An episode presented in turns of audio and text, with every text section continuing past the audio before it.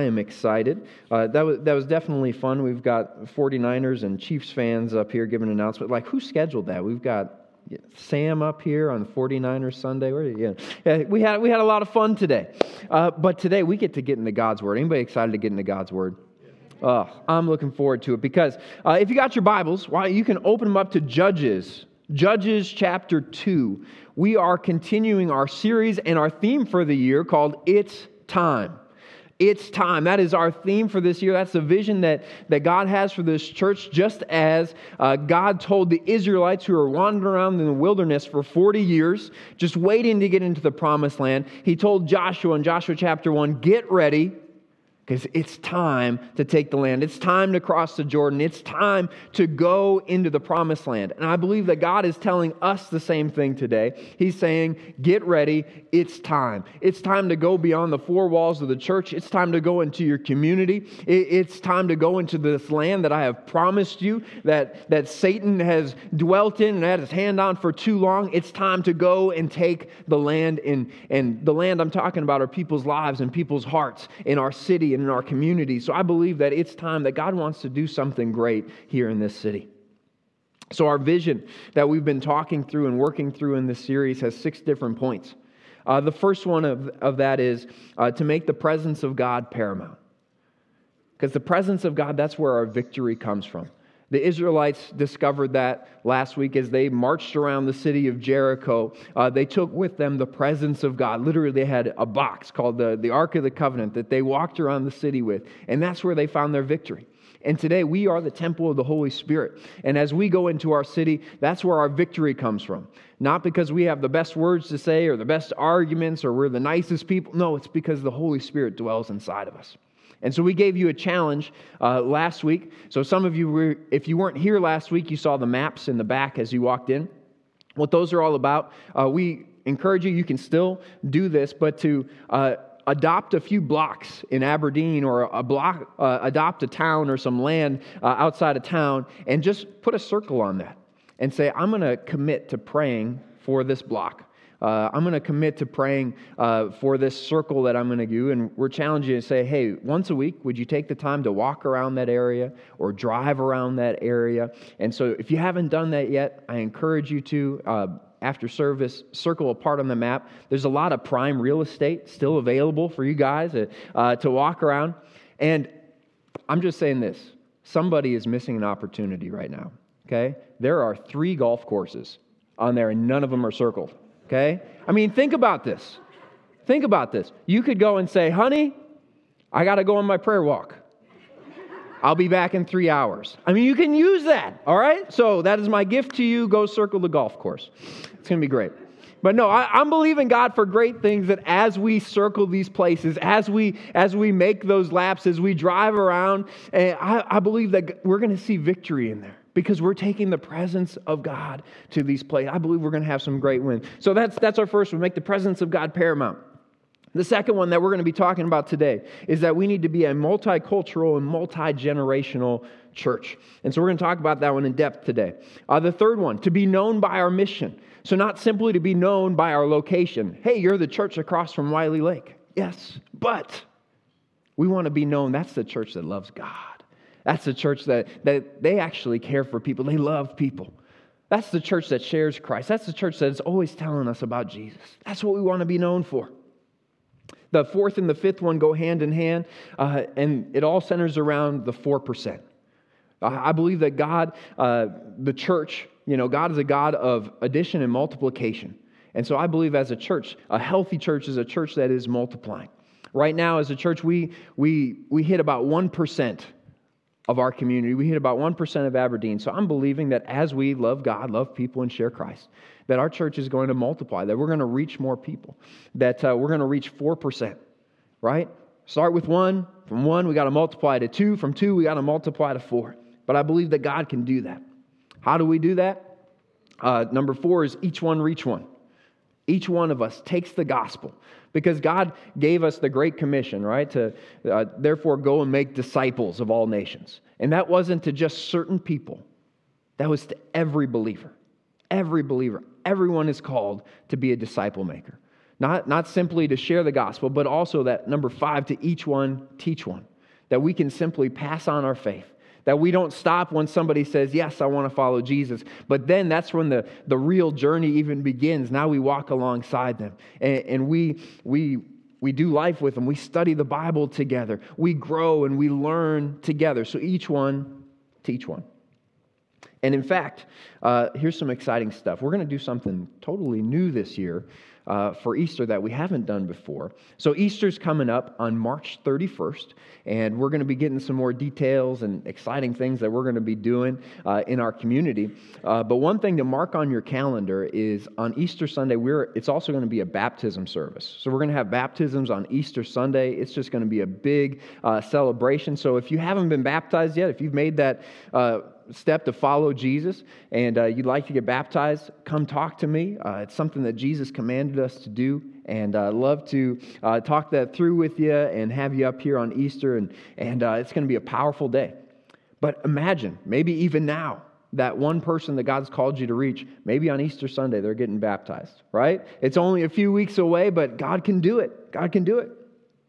And the sixth one uh, that we've got up there is six mission trips in six different regions with our missionaries in three years. So we're believing that God's going to use our church. We've been great at giving, we've been great at praying, but, but now He's calling us, let's go. Let, let's go. And, and so I'm excited. Our first trip is coming up here uh, June 10th through the 14th. So just a, a short, short term missions trip, uh, but right in our backyard at the Rosebud Reservation with our missionaries, Johnny and Heidi Wade. And uh, so those, those details, we're getting more and more out there. But it's going to be June 10th through the 14th.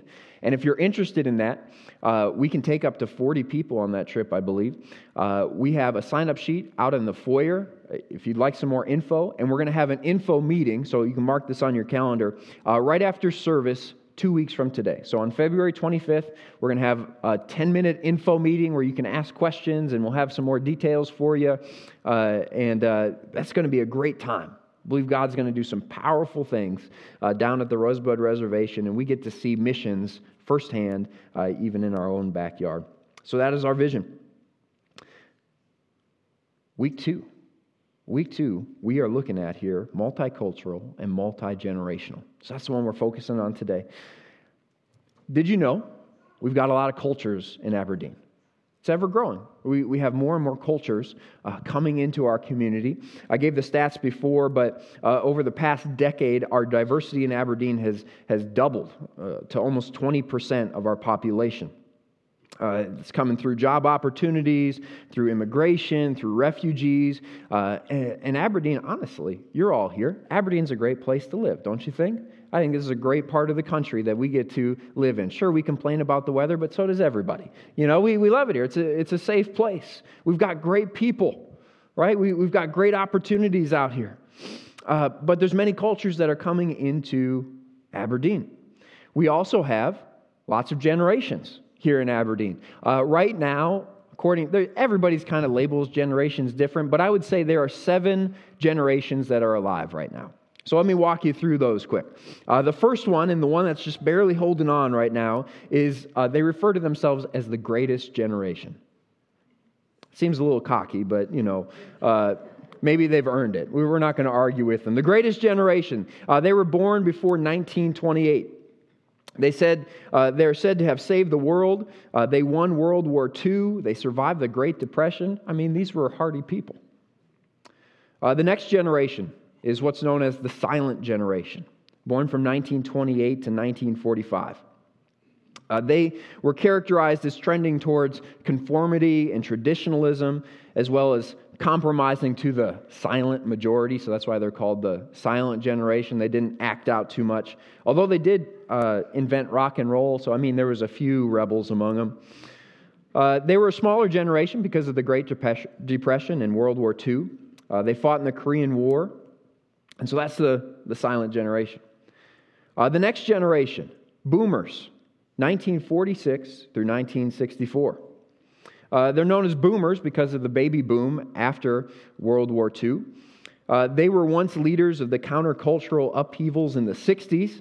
They didn't take after their parents in the silent generation. And this is the generation that's now nearing retirement or, or already retiring. The following generation is Gen X from 1965 to 1980. Uh, they were named Gen X. Uh, there was a book that came out called uh, Gen X Tales for Accelerated Culture. Right, so now we've got technology coming into the scene. Uh, first generation to have video games. I mean, they're coming up with even new music genres like alternative rock, hip hop, punk, heavy metal. I mean, I mean, this is this is a new generation here. Uh, they were also known as the latchkey generation uh, because divorce rates went up. Many kids would be on their own after school. There wasn't a well developed child care system or anything like that. So that's Gen X. Uh, followed by the next generation from 1981 to 1996, you've got millennials, or alphabetically, Gen Y. Uh, they're known as millennials because they entered adulthood right at the turn of the millennium. And this was the first generation that had internet. This was the first global generation. So you can kind of see how technology shapes a generation. Uh, next up is Gen Z, 97 to 2015. They're called Gen Z again because that's what comes next alphabetically Gen X, Gen Y, Gen Z. And uh, they're also known as Zoomers. This is the first digital generation. They're digital natives. They grew up with smartphones right? All these other generations, you're, you're new to technology, you know, trying to figure out uh, these things, but, but they grew up with it. You know, this is like part of them. They don't know how to live without it uh, because they're digital natives. And then finally, we've got Gen Alpha. Uh, they're 2016 to present. Now, this is a group we don't know a whole lot about yet because the oldest is only eight years old. Uh, they switched to Alpha because we hit the end of the alphabet, so we started at the beginning of the uh, Greek alphabet. And uh, also, this is the first generation completely in the new millennium. And you can imagine how technology will f- define this next generation. You know, imagine uh, how many things that are incorporated in there. And so we've got every generation here in Aberdeen. We've got uh, many, ever increasing amount of cultures in Aberdeen. So the question today is how do we as a church respond? How do we as a church respond to the generations? What do we do about cultures? Why is it so important? Why is it so important to care about generations and cultures that are different than ours? Because it's kind of nice just to stick with people who are the same culture and people who are the same generation as you, because you understand them. We understand them. But, but why should we care? Why, why should we reach out? Why should we branch out? Why should we take the time to invest in a different generation? Why should we take the time to invest in a different culture than your own. So that's what we're looking at today. So, Judges chapter 2 is the verse we're looking at. We're going to start with verse 6, but let me give you a little bit of context. In Judges, uh, this is right after the Israelites. Uh, they've gone into the promised land. They defeat Jericho. They go around. They defeat uh, the rest of the country. They, they win in battle. And when you start Judges, they've pretty much taken the promised land. They didn't do it quite according to the way God wanted to them, but in their eyes, the job was finished. They sent people home. They got to go. They put away their swords. They picked up their plows. They started working the land. They started building homes. They became settled in this land of Israel. And then we read Judges chapter 2, starting with verse 6. it says, After Joshua had dismissed the Israelites, they went to take possession of the land, each to their own inheritance. Then the people served the Lord throughout the lifetime of Joshua and the elders who outlived him and who had seen all the great things the Lord had done for Israel. Joshua, son of Nun, the servant of the Lord, died at the age of a 110, and they buried him in the land of his inheritance. At Timnath Heres in the hill country of Ephraim, north of Mount Gaash. Verse 10 says this, and this is, this is a scary passage. It says, After that whole generation had been gathered to their ancestors, another generation grew up, who knew neither the Lord nor what he had done for Israel. Then the Israelites did evil in the eyes of the Lord and served the Baals. They forsook the Lord, the God of their ancestors who had brought them out of Egypt. They followed and worshiped various gods of the peoples around them. They aroused the Lord's anger because they forsook him and served Baal and the Ashtoreths. Lord Jesus, we thank you for your word today. God, may we take this passage as, as a warning. God, may we take this as a challenge for us to reach the next generation, for us to reach the cultures around us. Lord, we thank you for your word today. In Jesus' name, amen. So again, I, I read this, and this is a this is a scary passage. Here you've got the Israelites who, by all accounts, they're following God. They finally did what God had told them to do and take the promised land. They're listening to Him, they're obeying Him. They, they've seen all of these great things. They've seen the Red Sea part, right? They've received, they've eaten manna from heaven. They saw the Jordan uh, stop so they could walk through on dry ground. They've seen Jericho fall. They've seen all these other places that God's glory and His mercy helped them defeat. And things are going good. Now, you would think that that this generation would say, hey, next generation, keep following God, keep doing what's right. But, but it said Joshua died, and his contemporaries, they all died, and the next generation didn't know the Lord.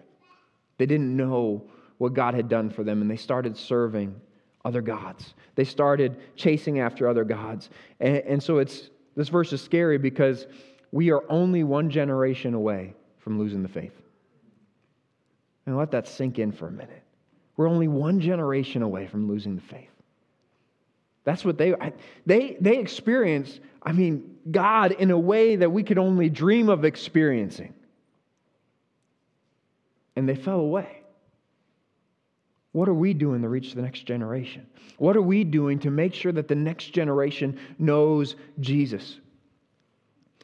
Think about the next generation in, in Aberdeen and our communities.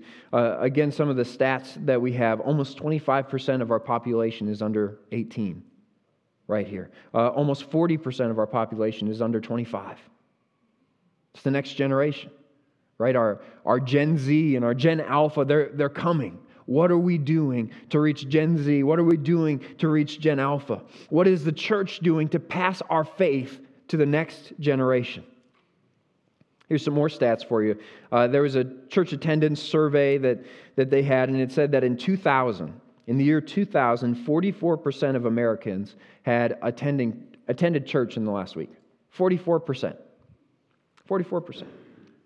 Fast forward 23 years later, in 2023, they did the same survey, and only 25% of Americans had attended church in the last week. Only 25%. That's a, that's a big drop. We can add into there was 6% who said they uh, attended online. So 31%, but that's still a drop of 13% of people. 13%. We dropped 13% in 23 years of people who attend church. Do the math on that. That's 43 million people gone.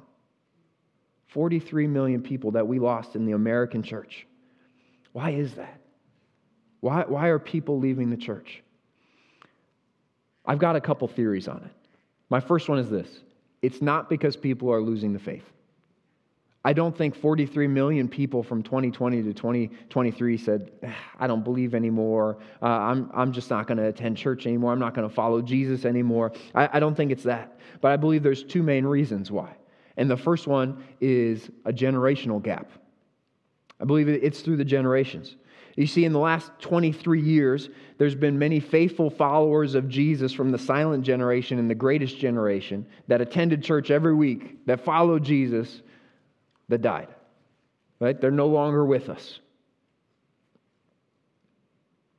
But the millennials and Gen Z and Gen Alpha in the next generation, they haven't taken their place.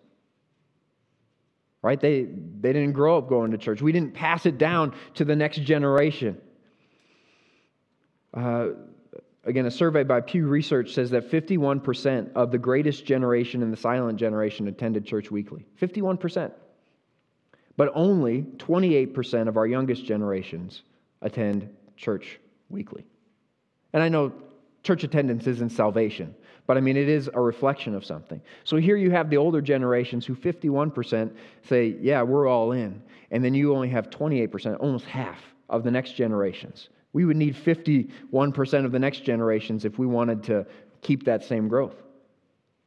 But it's not happening. So the older generations who are dying and the younger generations aren't taking their place. So I believe there's a generational gap that we're missing. The second reason that I believe that those numbers dropped, where we lost that 13% of people in church, is cultural. It's a cultural gap. See, new cultures have come into our society. Uh, again, we, we've talked about, we've seen it in our community, we, we've seen it around this nation. Uh, in fact, the diversity rate of 25% in 2000 of America uh, jumped to 40% in 2020. Diversity in our nation. So we're bringing in a lot more people, we're bringing in a lot more belief systems. Our nation is growing. But is our, has our church adapted to reach these new cultures around us? Or have we simply been content to do what we've always done? Right? So there's a, a generational gap, there is a cultural gap. Uh, you look at the numbers, the American church is declining. The American church is declining. In 1972, uh, they did a survey, there was 90% that would say, Yeah, we're Christian. In 2020, it's down to 64% that would view themselves as Christian. Uh, in that same time, there was 5% in 1972 who uh, deemed themselves, I have no religion, I none. You know, whether that's atheist or whatever, they just have no religion. And in 2020, that's up to 30%. No religion is the fastest growing religion in our country. Now, thankfully, this here's some hope. American Pentecostal churches, that, is, that would be those who believe in the baptism of the Holy Spirit, those are on the rise. God is moving, God is, is growing those churches. The global church is multiplying. So while we in America, we may be shrinking down, the global church is, is multiplying. There's a growth rate of 1.17%. Uh, so currently, 2.5 billion people uh, that follow Jesus, or uh, the surveys that they've done, and so they believe even by 2050 we'll be up to 3.3 billion. And so those are some, some good news. Globally, God's doing a great work, but why not here? You know, we, we see uh, countries, they, they have the top 10 countries for the most Christians uh, total in those countries. And we see other countries that, that Christianity is exploding, like Brazil, Mexico, uh, China, the Philippines, Nigeria, the Democratic Republic of Congo, Ethiopia, India, where the gospel is flourishing in some of these places. Some of them, it's underground churches. Some of them, uh, you know, it's, it's house churches. Some of them, uh, God is just sending revival to these places. You know, so we're seeing that growth around the world. But the American church is, is declining in large part because of our generational gap because we, we haven't reached the next generation, because we haven't reached these cultures that are coming to us. I mean, this is missions coming to us. We like to, to give and pray and send our missionaries, but now missions is coming right in our back door. What are we going to do about it? So, why are these such an issue? Uh, I'd like to hit on maybe an even underlying problem of the generational gap and the culture gap, and that is the comfort problem the comfort problem. I believe the church faces a comfort problem. The Israelites faced a comfort problem. Right? They go in there and, and they are facing giants, right? They're facing giants in the promised land. They're, they're facing tasks. They're facing Jericho, this 50 foot high walled city. And they say, I don't know how we're going to defeat this. So what do they do? They rely on God, they trust in Him, they ask him, God, would you give us the victory? And so they go through, and as they walk through the land, they're, they're trusting in God, they're believing in Him for everything. But then once they finally get the land and they start to settle, it's almost like they say, okay, God, we don't need you anymore. You know, we're, we're good. We're going we're gonna build our houses. We're, we're going to plow our fields. We don't have to rely on you for manna. We don't need you to part the Red Sea anymore. God, we've got this. Church, that's a scary place to be in when we're comfortable, when everything's all right. That's when we, we say, ah, God, I don't need you anymore. And sometimes I think that, that maybe as a church, we can get comfortable. We can get comfortable. We talked about, hey, this is our 90th year as a church. 90 years ago, our church wasn't comfortable. They were hungry, right? They were uncomfortable. They said, God, if you don't grow your church, we can't do it on our own. They didn't have a place to meet. They were looking for houses and basements. How can we, how can we come together? Because they were hungry for more God. They weren't comfortable. They, they, they weren't comfortable. They said, hey, how can we reach our city? But after 90 years, you know, we've got an incredible building. We've got comfy pews. You know, some of you sit in the same seat every week. You know, it's nice and broken in. We can get comfortable we can get comfortable. We can lose sight of the mission. We can lose, lose sight of the vision that God has for us. We can forget where our victory comes from. We can forget to say, God, I need you. God, I need you. God, everything that I have comes from you. But, church, may, may the next generation not knowing Jesus make us uncomfortable. May that make us uncomfortable. That only 28% uh, of the youngest generations are, are following Jesus. May that make us uncomfortable. May new cultures who are coming into town who need to hear about Jesus, may that make us uncomfortable. There are people right here in our city who don't know Jesus. May that make us uncomfortable. May it make us uncomfortable when we hear that we are just one generation away from losing the faith. Oh, God, make us uncomfortable. Now, let me share with you some hope. It's true, we're one generation away from losing the faith, but the opposite's also true. We're one generation away from revival. Oh, I believe that, church. We're one generation away from revival. We're one generation away from the most incredible move of God. And let me hit you with some even better news God already has a plan in place to make this happen. It's called the church. The church. We are God's plan to reach our world. We are God's plan to reach the next generation. Right? He told Peter, He says, You are Peter, and on this rock I'm going to build my church, and the gates of hell shall not prevail against it. I'm going to give you the keys to the kingdom of heaven. Whatever you bind on earth shall be bound in heaven. Whatever you loose on earth shall be loose in heaven. God has given the church authority. He's given the church authority to go out and reach this world. He's given us the Great Commission, right? To go into all the world and preach the good news to all creation. God's plan to reach this world, God's plan to reach the next generation is the church. It's the church. So let's talk about that plan. Let's talk about the church. What is the church? What does the church look like? Two things. I believe the church is multi generational. Church is multi generational. Why do I say that? Because everywhere in the Bible, we see the church being referred to as a family. Right? This is, this is our church family, like we talked about. The church is a family. And guess what? Families are generational, they're multi generational. They may not be close to you, but you've got a mom and a dad, you've got a grandpa and a grandma, you, you've got every generation there. Families are multi generational. The church is a family. Ephesians chapter 2 tells us that we are no longer strangers and aliens, but we are fellow citizens with the saints, and we are members of the household of God. If you are a follower of Jesus, you are a child of God. Romans 8 tells us that those who are led by the Spirit of God are children of God, that we have been adopted by God, that we are called sons and daughters of God. The church is a family, right? If you've accepted Christ, Look around. These are your brothers and sisters in Christ. They're your brothers and sisters. And since we're brothers and sisters, and moms and dads, and aunts and uncles, and grandpas and grandmas, uh, then we need to treat each other like family.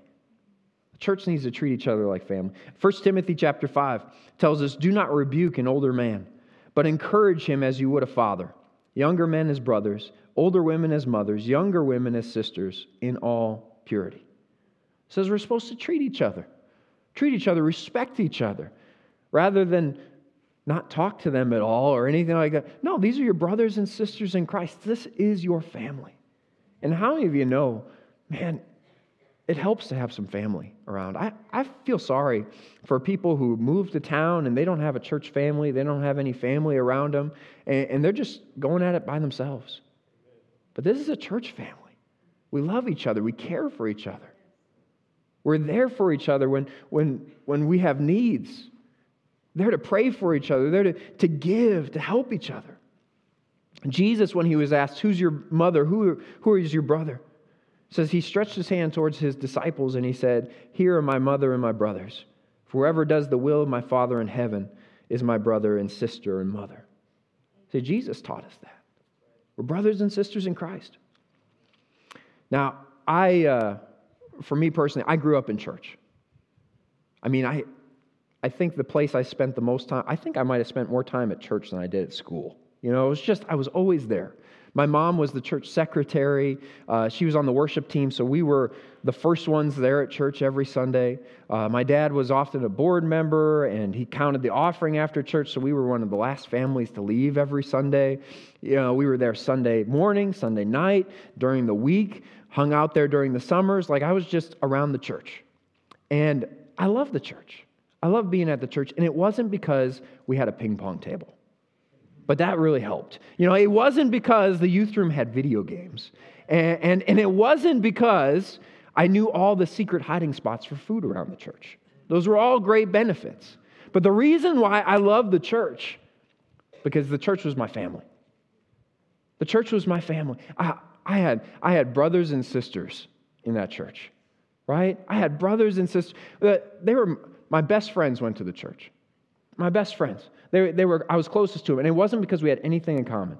I'm thinking about my friends. One was really into music and doing all that. I, I didn't know how to play music. I had another one who was like a comic book nerd, and I wasn't into that either. Like, I wanted to play sports, all, all these different things. But we were best friends because we followed Jesus together. We were family. We were family. I had so many aunts and uncles and spiritual moms and dads in that church. I mean, ones who, you know, would care about me, ask, ask questions, ones who would discipline me and put me in my place if I ever got out of line. You know, you, you need those. Ones who, who would care for me.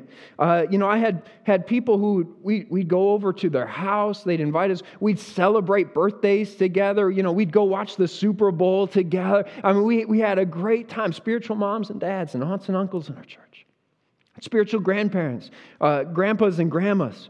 You know, people who would say, Hey, can you come do this task in my backyard and I'll hire you? And I'll probably do a bad job of it. I didn't know what I was doing, but they just loved on you. You know, they asked questions. How you doing in school? They just took time to invest in me. Uh, one I've shared before, his name was Steve. And uh, every week he found out I liked tennis and he liked tennis. So we'd talk tennis every week. You know, he'd give me tips and pointers. And it meant so much to me one day. He, he saw I was using this $20 Walmart special racket, and, and he gave me his old, nice rackets. You know, it's like, oh, wow, Steve, this is so, how can I accept this? This is too kind. But it meant so much to me. It meant so much to me.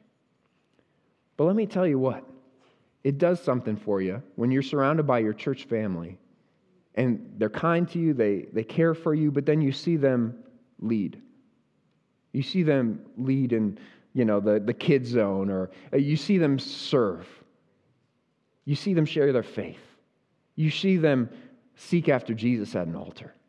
And boy, that does something for you. It does something for you as a believer when you're surrounded by other believers who are going the same direction, who are encouraging you, who are challenging you, who, who are welcoming you. It makes you a stronger Christian when you have a great support network, when you have a great church family. See, I believe that it takes every generation to reach the next generation. It takes every generation.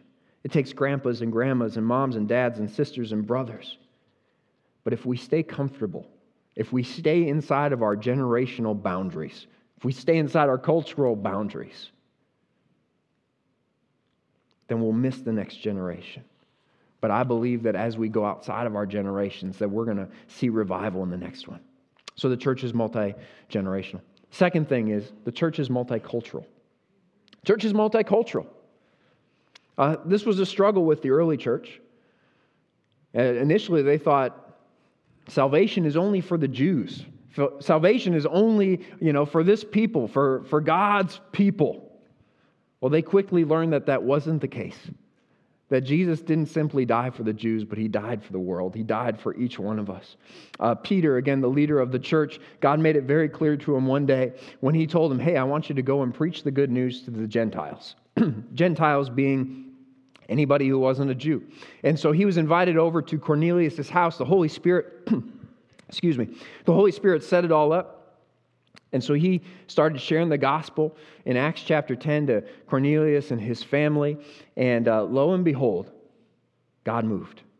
The family was saved. And not only that, they were filled with the Holy Spirit, just like the disciples were on the day of Pentecost up in the upper room. And they began to speak in other tongues as the Spirit empowered them. And it was powerful. And he realized that day salvation is for everyone, the church is multicultural. Uh, in Acts chapter 11, uh, Peter said this So if God gave them the same gift he gave us who believed in the Lord Jesus Christ, who was I to think that I could stand in God's way? Think about that. When we think, when we say, ah, salvation's not for that person, God can never reach that community, God can never reach that culture. I'm not going to share my faith with them, then we stand in God's way. Because God's way, God's desire is that the whole world would know him every culture, every people group. Uh, we see the Holy Spirit leads Philip. Philip was doing a great work in Samaria. We're seeing God do incredible things. And God, uh, the Holy Spirit leads Philip onto a desert road in the middle of nowhere. And he happens upon uh, an Ethiopian man who was uh, a pretty high up official in Ethiopia. It says he was in charge of the treasury of the queen of Ethiopia. And he was sitting there reading the prophet Isaiah, and he just didn't understand it. And Philip said, Oh, this is who I need to reach out to. So he gets up there and he says, Hey, let me explain this to you. This, this person you're reading about that Isaiah prophesied about, his name's Jesus. And he died for you, and he loves you. And, and the Ethiopian was saved right there, and he was baptized right there. Uh, Paul, he was called to be a missionary to everywhere that wasn't Israel, right? He, he just went off. He was a missionary uh, from Israel all the way to Italy, possibly even Spain. And when Paul writes to the, the church in Rome, in Romans 16, he ends his book by listing all the people who the church was made up of, greeting several different people. And we see many different races. We see Jewish, we see Latin, we see Greek, Roman, and Persian. He, he writes to different classes, different genders, different generations, different uh, spiritual giftings, different spiritual maturity. And it's just this snapshot of what the church is every generation every culture. That's what the church is. See, the church by nature is diverse because the people that God created are diverse. Check out this glimpse of heaven that we have in Revelation 7. It's revelation that John received. Revelation chapter 7, verse 9 says this After this I looked, and behold, a great multitude that no one could number from every nation from all tribes and peoples and languages, standing before the throne and before the Lamb, clothed in white robes with palm branches in their hands, and crying out with a loud voice Salvation belongs to our God, who sits on the throne, and to the Lamb. What a picture of heaven! Every tribe, every nation, every people group, every language lifting up the praises of God together. That's what heaven's like. Church, if we want a little taste of heaven on earth, then we need to be a multicultural church with every tribe, every nation, every language. We want to be a church that everyone is welcome. Everyone's welcome. Every culture is welcome. Every generation is welcome because it's a reflection of heaven. It's a reflection of heaven. See, again, we don't want to just be multicultural for the sake of being multicultural. We want to be multicultural because our city's multicultural. The people around us are, are from many different places, and we want to reflect our city. We want to reach our community. See, the church needs to be multi generational and multicultural. All right, I promised every message we're going to make these things practical. How can we how can we do this? And and uh, if we could, Lana, if you would come.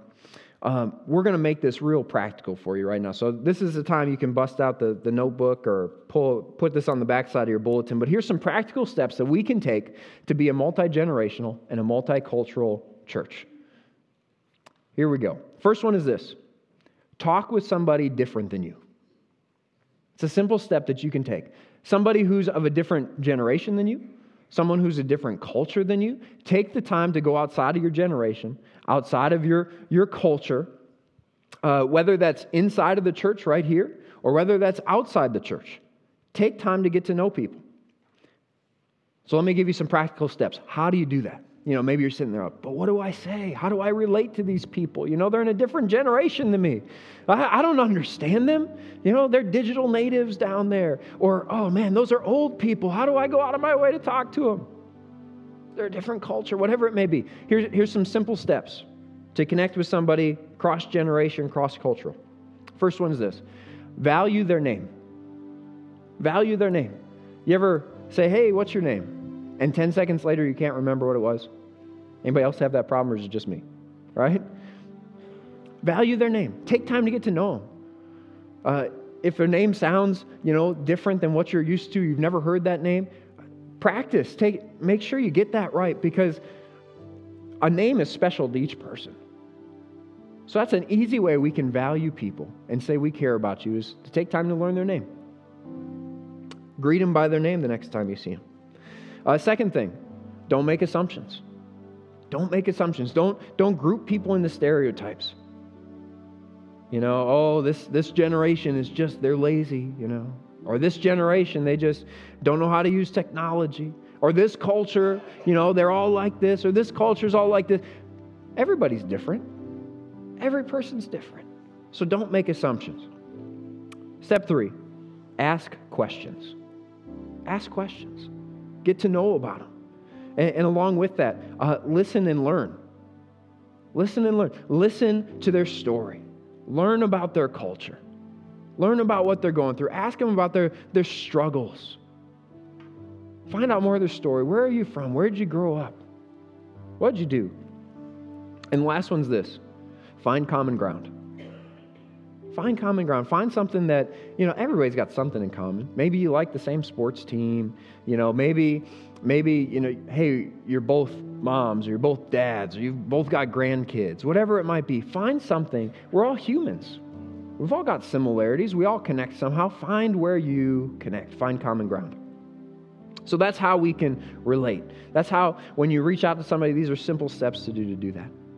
All right, another way we can make it practical invite people over. Invite people over.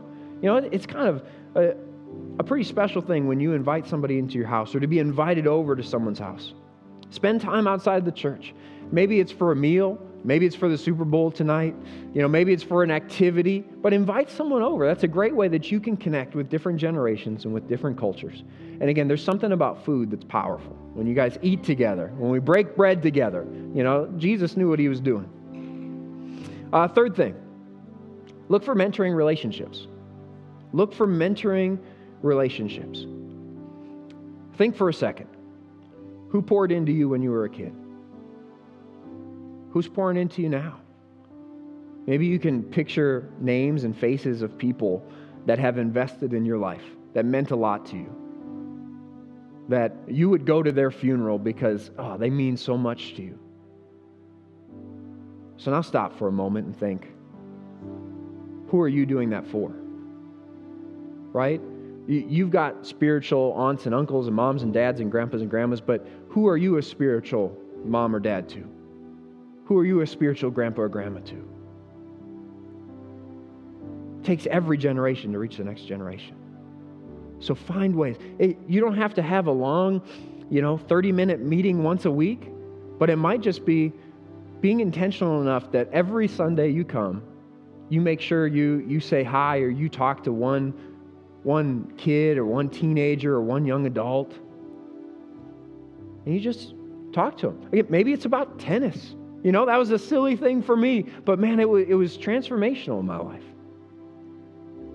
Find common ground, right? Find something you're both interested in.